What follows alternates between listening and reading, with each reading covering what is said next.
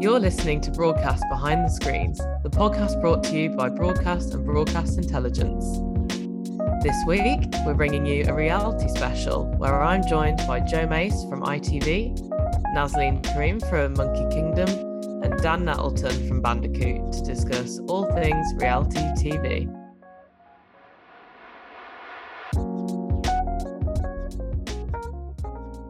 Hi, everyone, and welcome to week four I'm Alice Redman, Head of Content for Broadcast Intelligence. And I'm Heather Fallon, one of the reporters for Broadcast. So we are back from Sheffield on stable Wi Fi, but still on stable ground as we are both massively busy at the moment and have had lots going on this week. Yeah, absolutely. We're still recovering from DocFest, which was last week. I would say, in terms of the key talking points, they were around safeguarding participants and creators. There was a really interesting panel from the film and TV charity about safety and ensuring that there isn't a toxic environment and bullying in the workplace. There was also constant chatter about the increasing impact of digital viewing and how that's impacting the way that people watch documentaries in particular there was a really great panel with Sky's Poppy Dixon, where she was talking about how she's a lot more length agnostic when it comes to commissioning shows, which is really interesting. And just from asking around, I think we can both agree the kind of big doc on the block at Sheffield was the Sinead O'Connor Nothing Compares. Mm, it it was amazing. And I think personally, one of my highlights was the Channel 4 Pride panel. That was a perfectly timed, got me right in the mood to get back to London and celebrate Pride on Saturday, but also everyone speaking on the panel had so much interesting stuff to say about how we how we look at queer and lgbtq plus stories and i really enjoyed it and thought it was a really interesting conversation also in Factual Land, Broadcast Intelligence is very happy to welcome the latest streamer on the block, Paramount Plus in the UK. And it was chaired by our very own podcast host here, Alice. So what was the what were the key things that stood out to you?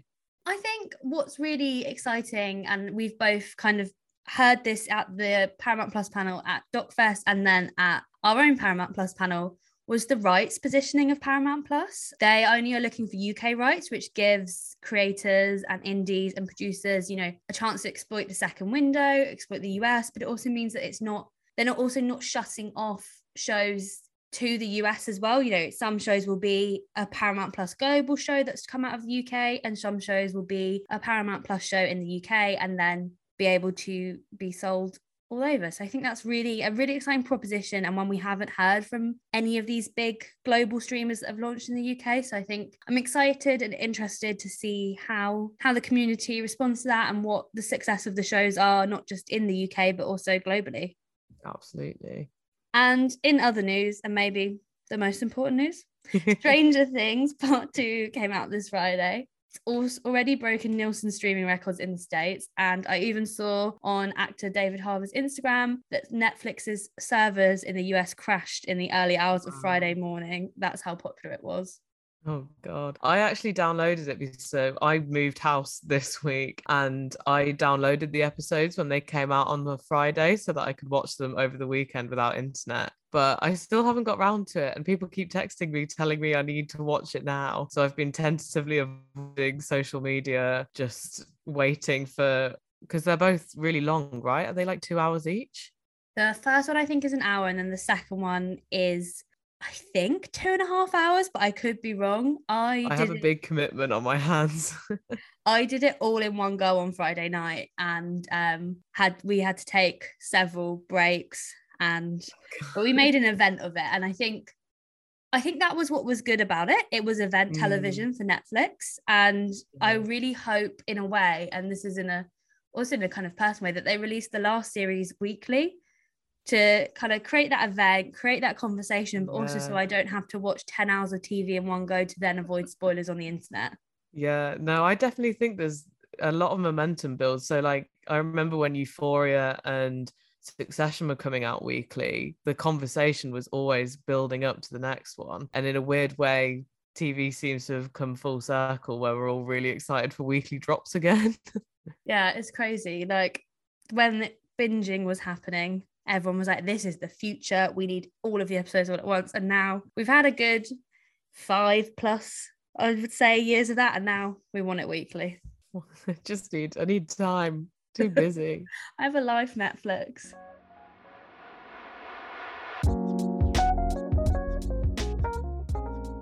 So, other than Strange Things, what have you been watching, Alice? So, this week I finished um, HBO series The Time Traveler's Wife, which I absolutely loved. I can't remember if I spoke about on this podcast before and cut it out, or if I've just spoken about on this podcast before because that's how much I really enjoyed it. And I was like, I've had no one else talking about this. I can't be the only person talking about this and loving it. But I think I was because I opened my inbox this morning and found out that HBO have cancelled it and there won't be a second series. Oh no. Absolutely gutted. Oh, bless you. I've been because I've been moving, I haven't really had a chance. But when we were in Sheffield, we, because I'm a young, fun person, I watch loads of my stuff digitally. I don't really watch stuff on linear telly anymore. And then when we were in our various hotel rooms, I stuck on Love Island and I haven't watched it this series, but it was a Monday night and it was nine o'clock, and I was just scrolling through the channels and I was like, oh, I'm going to check out Love Island. And since I watched that episode, I've watched it every night since at nine o'clock on the dot. you are a young, fun person, digital only, except for Love Island. I know I'm appointment to viewing. It's great. I'm really into it. But also me and my housemate have been watching it together and there is really something to be said about that kind of shared experience where you're just chatting away while something's on. It was it's been really nice. Mm. I feel like the subheading of this podcast should be Alice and Helen make a case for appointment viewing. Because we we have our own agenda.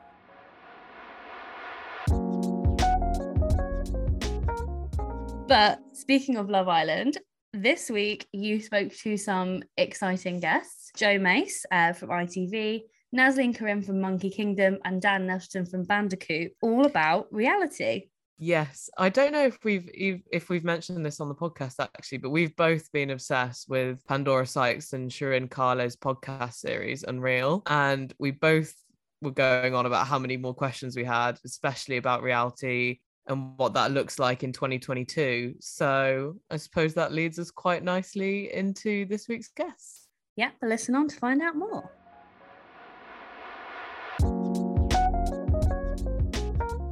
So, yeah, uh, we are here to talk about the wonderful world of reality TV. I am joined by ITV Entertainment Commissioner Joe Mace, Hello. Creative Director of Bandicoot which is behind shows such as The Masked Singer, Dan Nettleton, and Kingdom's Naz Karim, who currently oversees the iconic long running reality series Made in Chelsea. Hello. So, uh, Dan, I wanted to start with you because you previously worked on what is arguably the original reality TV show and global phenomenon that is Big Brother. And you're both a task producer and a series producer on different iterations of the show. And now Bandicoot is looking to kind of move into the reality space. So I wanted to know, first of all, what you think has changed over the last decade or so and why now are you looking back to reality? I think the genre has evolved beyond recognition from the early days of shows like MTV's Real Life and then subsequently Big Brother, etc. Having said that, I also think that there are every now and again you get glimpses of bygone eras of I think when when Love Island returned, it was the first sort of formatted reality show that that's harked back to the traditions of the Big Brother show. So I thought like it has evolved, but there are there's lots of tropes and lots of things that have stuck with the with the genre throughout. So it's it's the same but different. I'm going to say for that. And Bandicoot, yeah, we you know Derek and I have a history of game shows and quiz shows and shiny floor shows, and also reality shows. And obviously, the first five years of Bandicoot has been taken up. The last three years, particularly with with the Master Universe, right? yes, and so and so we sove sort of feel like we're we're serving that space now, and so we're quite itchy to get our fingers sort of dirty back in the reality space. And we've been having some success out in the States. We've got a development deal with, with a streamer and we've got another show in development over here in the UK. So yeah, that's it's a focus that we we'd like to exploit going forward. It's really exciting, and there's definitely appetite. Naz, Made in Chelsea has been going for 23 series now.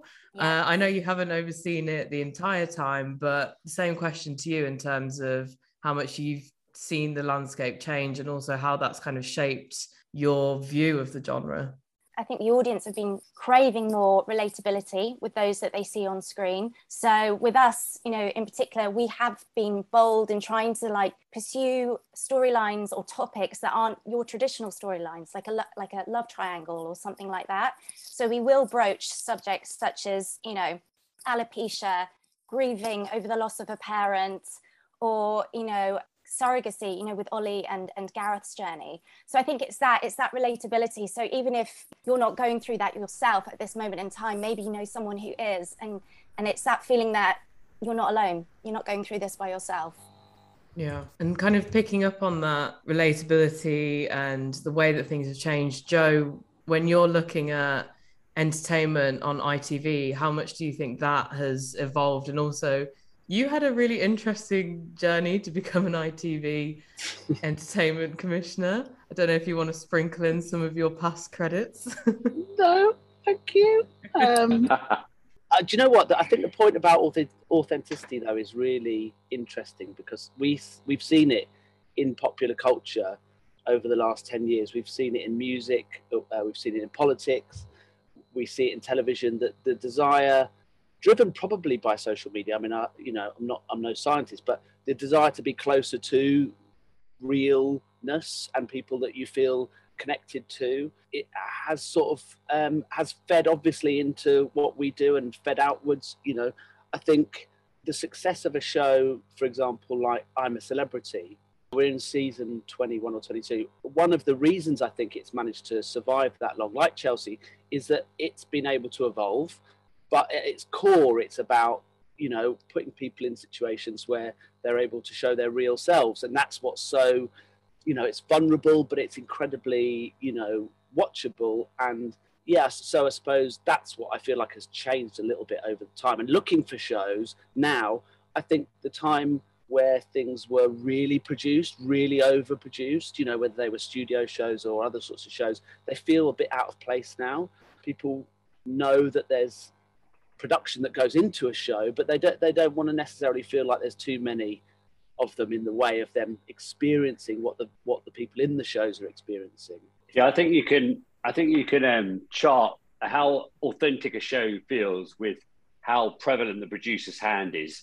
So as what Joe's saying, that the more you feel like something's produced, for example, shows like Made in Chelsea are as probably authentic as reality TV does get. Now, Love Island is very much a formatted precinct where they're told to recouple up, and that is not a natural, authentic thing to do. And you can see the producer's hand very much so in shows like Love Island, whereas in a show like Made in Chelsea, you do not. So I feel like that's where authenticity and a producer's hand meet. That's really interesting, and that was kind of the next thing that I wanted to ask is finding that balance between constructing a series where you want there to be drama and you want to kind of encourage things to happen and points of interest, like with a recoupling on Love Island, for instance. But at the same time, the best TV moments are those really authentic, almost spur of the moment, like the Who is she in Big Brother, that everyone just immediately jumped on because you understand it and you see a little glimpse of yourself. And even in a show like Made in Chelsea, where they are very affluent people that you can't i mean in a lot of ways you cannot relate to their life whatsoever but when you see someone like Tiffany tackling the subject of her miscarriage, there's these real authentic moments that connect a viewer. But I'm interested in where you guys find that line to draw between making sure that the story is constantly moving and that there's a point of interest and ensuring that it then doesn't mean the producer's hand is so heavy handed that people lose interest? I think communication between the cast and the production team are key. So if you are really close with your cast, you know what's going on with their, their lives, you know what's going to unfold, then I think that's very much, it's all about just actually informing everyone else this is what's going down. How best do we facilitate that or capture it on camera and make it digestible to the viewer? So I think it's it's sort of less about showing our hand and pushing it and pulling it. It's actually this is what's really happening. How best can we capture it without interfering with it? Because that's the best way that it feels real and it, and you engage with it more powerfully. Yeah, it's just it, it's interesting the, the, sort of spectrum of shows that you can talk about under the banner of reality. So incredibly broad. You know, at one end you've got a singing talent show, and the other end you've got a sort of Real Housewives show, and in the middle there's a billion other shows that have variations of format in them.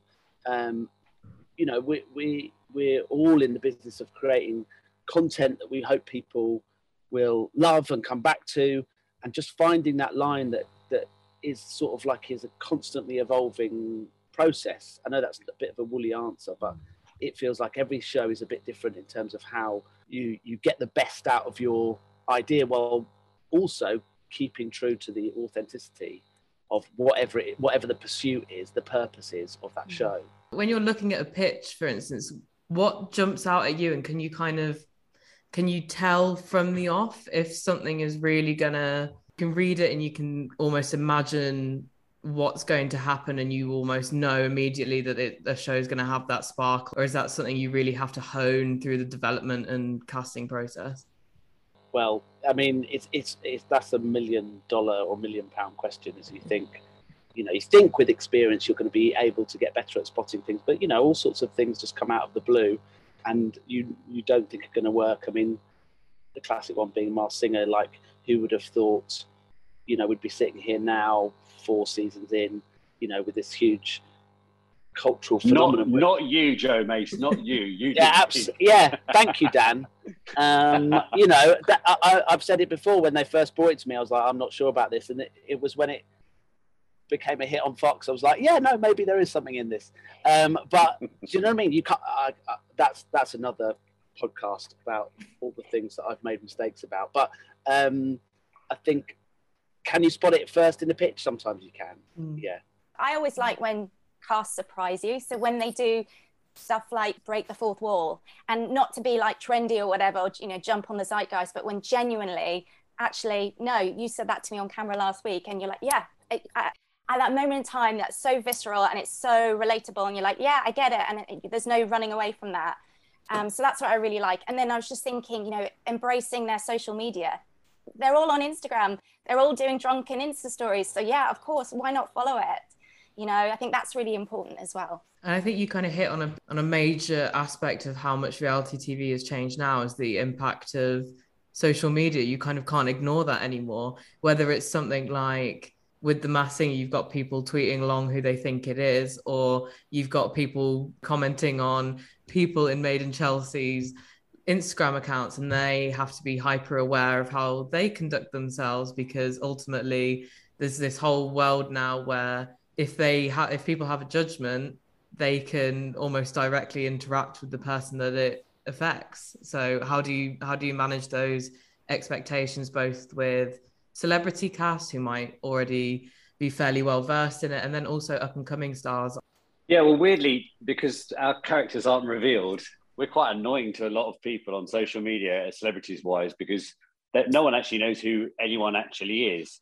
I know that um, Kym Marsh gets hounded every single year uh, by by people accusing her of being one character or another.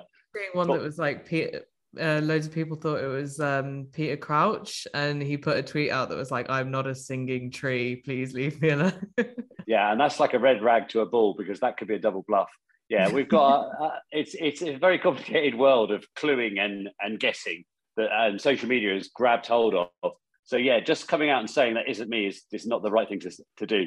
And we had we've had some brilliant things like Rob Beckett pretended this year that to get annoyed that um, that he was under the mask and that we'd re-edited the entire series so that he wasn't under it. it, it it's a whole world of sort of double bluff and so yeah, social media is very much our friend It's very rare that it sort of bites us on the bum in, in the way it can do other sort of more traditional uh, constructed reality shows or shows like Love Island, for example.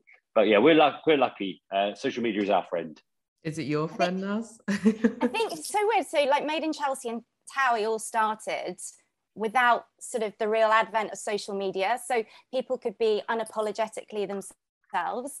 And we try and keep that going. You know, cast aren't a brand, they are themselves, they are real people. But also, you know, that's the one thing you can't necessarily protect them from, which is which is difficult, but you can prepare them and you can equip them with, you know, talks with psych and, you know, social media training and things like that. It is really important. It is part of our world. So we have to learn to live with it. Um, but equally, like kind of like Dan said, you can make it your friend as well. Yeah. Yeah. Um, I suppose social media is is is like I mean again, it's probably a whole nother podcast because it's so we, we are providing a platform. We're responsible for providing a stage, if you like, for people to come and perform on in lots of different ways, whether it's a quiz show or a reality show. And we have an enormous responsibility to help them before, during, and after those moments. And that has only got greater as time has gone on. And we take it incredibly seriously, as all producers and hopefully commissioners and everybody does now, that we are putting somebody on television is a real responsibility and making sure that they're happy and prepared and can cope with what may or may not come their way is is is is, is common sense for a start. And but also it's nuanced it's it's more sophisticated than it used to be and rightly so. Very proud of the stuff that ITV does around that now. And yeah social media is is can be sometimes a friend of a show, but obviously can be very, very hurtful if you, you know, if you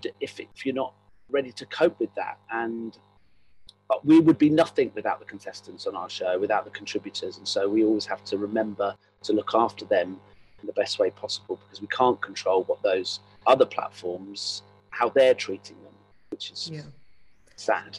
So I referenced, I think before we started recording, I uh, I'm a very big fan of the Unreal podcast. In that they talk about, um, I think it's Phil Edgar Jones talks about on Big Brother the kind of talk of doom before participants join. And I suppose, do you guys have a modern version of the talk of doom before you start, where you kind of prep the the talent it's, and the participants? It's still called the talk of doom it, it, has evolved, but but yeah, I feel Naz, you must give a, a, much more enhanced sort of next level 2.0 talk of doom from what yes. we used to on Big Brother. And the talk of doom is uh, the shorthand really between producers. We would never say that to cast, but it, it isn't doom. It's, it's actually you're about to do something huge.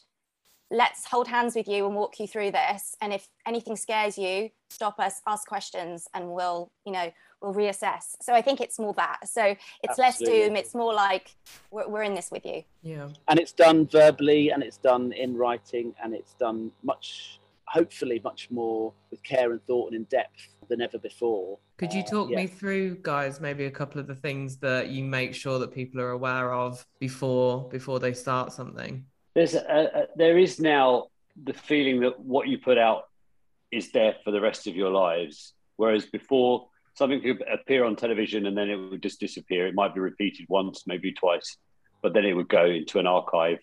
That's not the case anymore. When it's out there on any kind of media, it's out there in perpetuity. And so anything you do or anything you say will be with you for the rest of your days. So that's where you sort of start off from. Again, it doesn't it's not necessarily a negative thing, but it can be a negative thing if if you know what you said when you were 19 years old in Magaluf it's going to come back to haunt you when you're 39 years old and living in Wigan. So trying to get a job as a, you know, an upstanding member of the community and you swore a lot at someone or whatever. So that's where you sort of start off is that everything is sort of permanent now. Mm, and it doesn't have to be, as you say, necessarily a bad thing because there are a lot of people that have been on these shows that then become really beloved. Could be that they're really funny, like your Gemma Collins. Uh, Naz, you worked with her, didn't you? I have. Yeah, um, I love Gemma Collins. and she's I love it. She says it how it is. people people absolutely adore her. So yeah. I suppose when you're having that supposed talk of doom, it doesn't have to be that way. But I think maybe a lot of people go on to shows hoping that they're going to get that kind of status and there must be some level of there's every chance that something you say might be taken the wrong way. People say the wrong thing all the time, and you have to find a way to make sure that people are prepared for both of those things. Absolutely and, and also when things go wrong it's it can be okay. For example gemma falling through the stage it, she owned that moment and she made it a, a meme and it comes back so you know it's it, it doesn't have to be so scary if you have the right mm. support and sometimes if you have the right mindset and you know we can facilitate that with help and with producers and with site care you know we like I say, you know, and and it doesn't that kind of support doesn't just stop when you stop recording. It's always there. It's very much an open door policy, definitely on Made in Chelsea, and I'm, I'm certain on other shows as well, and on other networks and channels. And absolutely, I think I think sort of coming back to our first point, we're asking people to be their authentic selves, which is you know that's a, a lot to ask of people, and if we're asking them to do that, then we we're asking them to put themselves in, in sometimes you know a vulnerable emotional position, which makes our responsibility even greater you know, as we search for these ever more real moments. And so it's also thinking about ideas that we get pitched now. It's about sort of creating moments that people that are celebratory and are triumphant and are glorious and all of those things in within a sort of you know within formats that support them probably more than ever do you know what i mean mm. I, I suppose that's one of the things that we look for these days yeah it definitely feels like over the last 10 years or so, the tone surrounding reality has really changed. I think a lot of shows, so like there's something about Miriam, for instance, is obviously a US show, there was a tendency to kind of revel in a bit of shock and there was there's definitely a bad side to reality TV, but I think that the focus now is very much on trying to lift people up and celebrate different people and i think the kind of heyday of shows that looked down on people is over. Would you would you guys agree? Yeah, I think there was a there was an arrogance in the early days that reality would write itself, and it did. A lot of the times, there was a lot of the times when baddies uh, got their comeuppance when they left the house, etc., etc. But I feel like we sort of learned as producers that that's not always the case, and it's our our duty of care not just to let things play out. Sometimes we don't want people to we don't want to let people slip up as prevalently as we would have before. I feel like that's not fun to watch, mm. and and we certainly don't want to be doing that as producers. Hmm. And also, you never want to vilify anyone, um, because that's not you know there's no longevity in having a villain that has no um, nice characteristics or redeeming features because you know we all make mistakes and yes we can be villainous one week and then the next week we show why we got angry and we you know we said what we did and we did what we did. You know it, that's what's important is showing all levels and all facets. And that's that's being fair as a producer as well and actually giving cast the chance to redeem themselves and show their true selves. And i think that's the best way. Mm. we're not always perfect. I think people, you know, it's it's it's a cliche, but I think as the world has has got seemingly darker, you know, we've reached for shows uh, um, that have have lifted us up. You know, in in all different shapes and sizes. Love Island it absolutely caught the zeitgeist. You know, in series three because there was so much going on in the country that felt antagonistic, and then there was this sort of summer of love, quite literally. I remember in in series three where everyone went, "Oh my God, there's this haven at nine o'clock." that I can just tune into and forget about what else is going on. And you know, we've all we find it with different shows for all our, you know, whether it's Bake Off or Britain's Got Talent, or I'm a big fan of of Gogglebox shows where you're able to have humor and people's characters are allowed to shine and all of those things in a time when you don't particularly want to open a newspaper. That that ages me because no one buys newspapers who's under 25. Um, I buy them from time to time, but I mean, I'm also a massive nerd. oh, what? A printed bit of paper once a day? No, I completely agree. I think entertainment has definitely become very escapist. It's it's something that you can sit back and relax. And I think a show like Made in Chelsea, you're not watching it because they're exactly like you. You kind of watch it as like an mm. aspirational. Same with same with Love Island. You're watching like all these beautiful people kind of talk about how much they fancy each other and it's just you sit back and as you say it was a haven speaking of actually i did want to kind of touch down on subjects like dating and romance because they just seem to continue to really deeply resonate. Joe, I don't know how much interest you have in terms of commissioning dating and romance shows, but also Naz in terms of Made in Chelsea. It started off as a love triangle, right? And the probably the most interesting storylines on the show are the ones where it's romance between different characters. Yeah, I think like even as a human going down the pub, what's the most exciting conversation? Who's dating who? Who's swiped on, you know, what guy on, on the dating app? That is what you want to hear. So I think, yeah, it just feeds into human nature. So we, we do we do want the love story story as well. And so I think we're always chasing that. You know, we've been bombarded with that, you know, in rom-coms. So, you know, the appetite has always been there historically through films and musicals and, and music.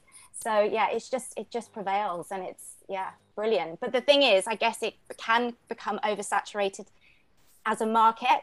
So actually the thought of pitching a dating show to someone like joe could be intimidating because you're like oh what hasn't been done before? What are you sick of you know listening to i don't know joe you tell me yeah. what would well, you like no. to see well, uh, I, it's so interesting because dating's evolved so much, you know, partly because of Love Island. You know, back in the day, Blind Date was it's Love Island. You know, that was our route into sort of entertainment and, and, dating. And obviously, studio dating shows on Saturday night. We just did Romeo and Duet, which was a lovely, sweet, inclusive, fun kind of celebration, a bit a bit bonkers, but sort of like singing and dating. You know, we get pitched a million different combinations of shopping and dating, you know, rock climbing and dating and you know, whatever. And and you sort of nowadays have to go back to that for, again to say authenticity you know having something that's really authentic at the middle of a show is probably more important than ever when it comes to dating and relationships more than more than anything really hmm. And dan when you're when you've been kind of consuming reality and obviously working on things like big brother whereas those human relationships how much how much stock do you put into making sure that that is front and center, especially kind of relationship wise. And that doesn't necessarily have to be, you know, that could be platonic relationships as well. I think if you go back to the beginning of Big Brother, things like Paul and Helen's relationships, Chicken Stew and Michelle, or Pete and Nikki Grahame, I feel like what we learned very, very early on was that being in a reality environment sort of makes romance happen more often and and more accelerated. I think we were all quite shocked at first. How can they be in love so quickly? But now we sort of we understand that if you put people under the, the heat of a camera in a in a restricted environment, they do fall in love. It's a natural thing and it's genuine.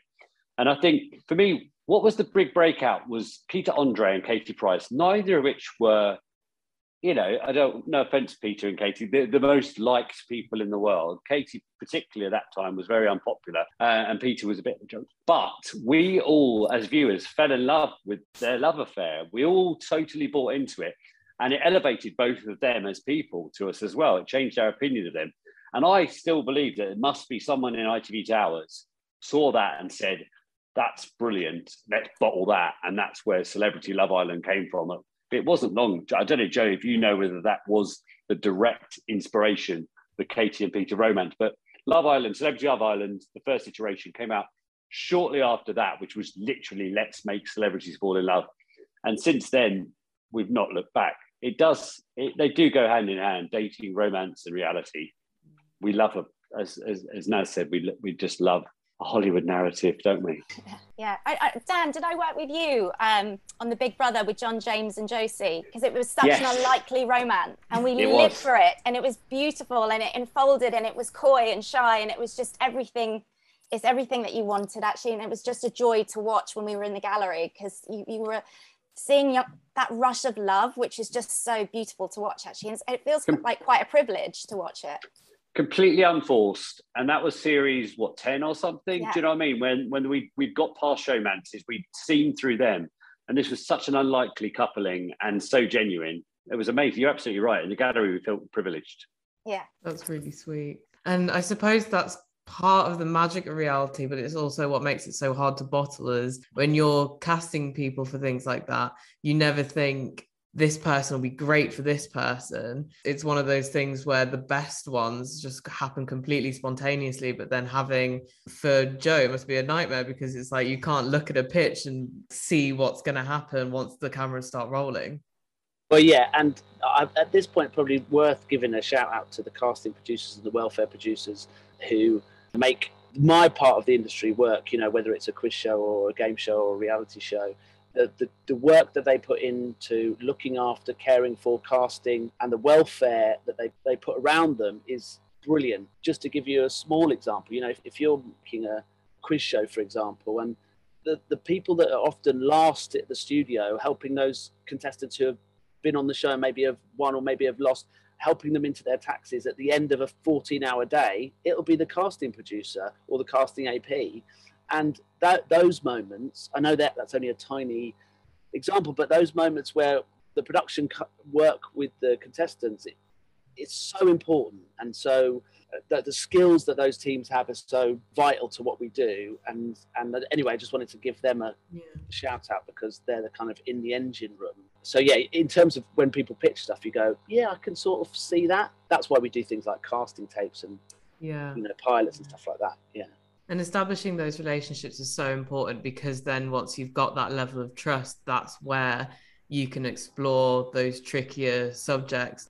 Now, as you mentioned at the start about the gay marriage, there's a alopecia storyline, there was a miscarriage story, and you can only really build those if the people on the show really really trust you. So how do you navigate that? It must be quite difficult for them to expose themselves in such a way?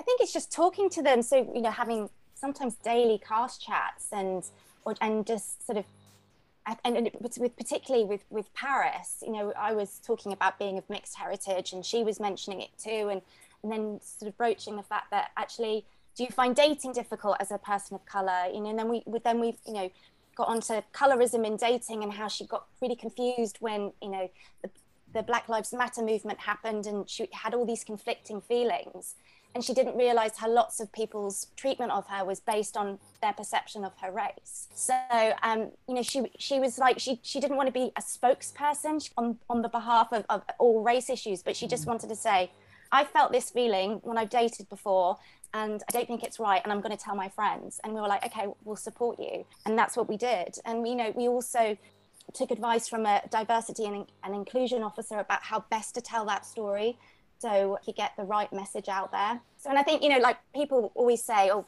reality stars they just want that boohoo deal. It's, it's not the case. Sometimes actually the platform isn't all about commercial success. It's about making someone feel better like for tiff to open up to everyone you know in the uk and beyond about a miscarriage story when some people even struggle to tell their mum their dad their friends like that takes a real bravery and hats off to her because it's so commendable. Yeah. So i'm going to wrap up with one final question for each of you. As a final question to you all, I'd really like to ask outside of your own shows, what is your favorite reality TV show, whether it's one that you're watching now or a historic one, and why is it that you love that show? Oh, I'm, I'm going to say two. I'm going to say Four in a Bed, which is my go to chill out music. um, and Race Across the World, I thought was like a spectacular, eye catching reality show of the last few years those two would be outside of obviously all the ones on ITV, which I love. And Dan? Okay, technically I have worked on it, but uh, it predates me and it, it, continued after I left. Uh, I think it would have to be the celebrity iteration of Big Brother. I feel like if you go back to the first ever one that was on BBC One, weirdly, as part of Comic Relief, when Jack Dee jumped over the wall. It I was, uh, yeah, it was on BBC One. It was so weird uh, just the, it was the first show to really show us what celebrities are like when their guards are down, the nuances, the neurosis, all the weirdness. And I feel like it's still a very relevant show today. I love Love Island.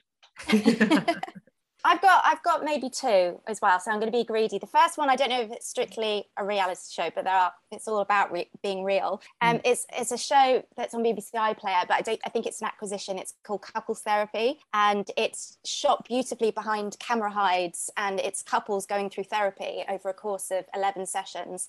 I thought it was the most moving piece of television I've seen in a long time, and there's two series, and you're like you fall in love with these characters or you can't you're like how are they married why are they together so I, I, love that and then masterchef i do love masterchef because it's a simple format in some ways but the pressure is real and the food creation is exciting so yeah even though it's been going for years i still love watching it well, I think those shows that have been going for years, you guys are kind of examples of it. There's a reason why they've been going for years. It's because people love them. Can I add one more? Of course. because I've realised I've watched almost as much of this as I have of the other ones. But it just maybe it just doesn't stay in my brain for very long. Say yes to the dress, because I live in a house with of some women. Um, that we watch a lot of reality television, and that is obviously the original New York one, not the spin-offs. Mm. Yeah. That probably won't make the edit, but you know what? I'm just throwing it out there. I don't care. You're owning it, Joe. It's fine. Yeah. Yeah, I think Don't Tell the Bride was a serious guilty pleasure of mine, but I yeah. was I was really young and just could not comprehend like costs of weddings or anything like that. But I'd be like, God, that that groom is an absolute idiot buying her a dress with it. What's he thinking? that is that is the joy of it though. And um, I think I will wrap it up there. But thank you guys so much for joining. It's been so nice to see you. Thanks, Heather. Thanks thank you.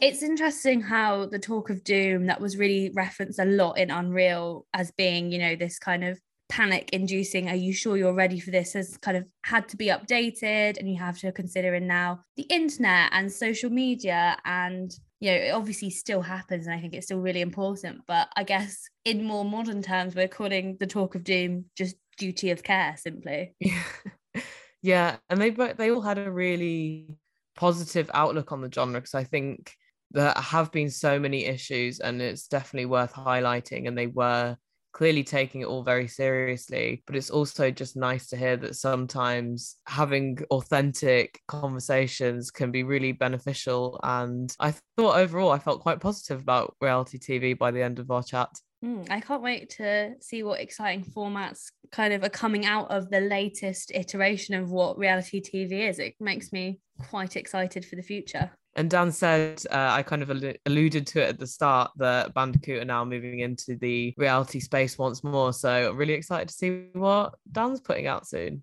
Yeah, super exciting. And that is it for this week. Thanks for listening. And we'll be back next week with a very, very exciting episode. I don't want to be too much of a tease, but I think this could be one of my favorite episodes. But we are recording the day after the Broadcast Digi Awards this week.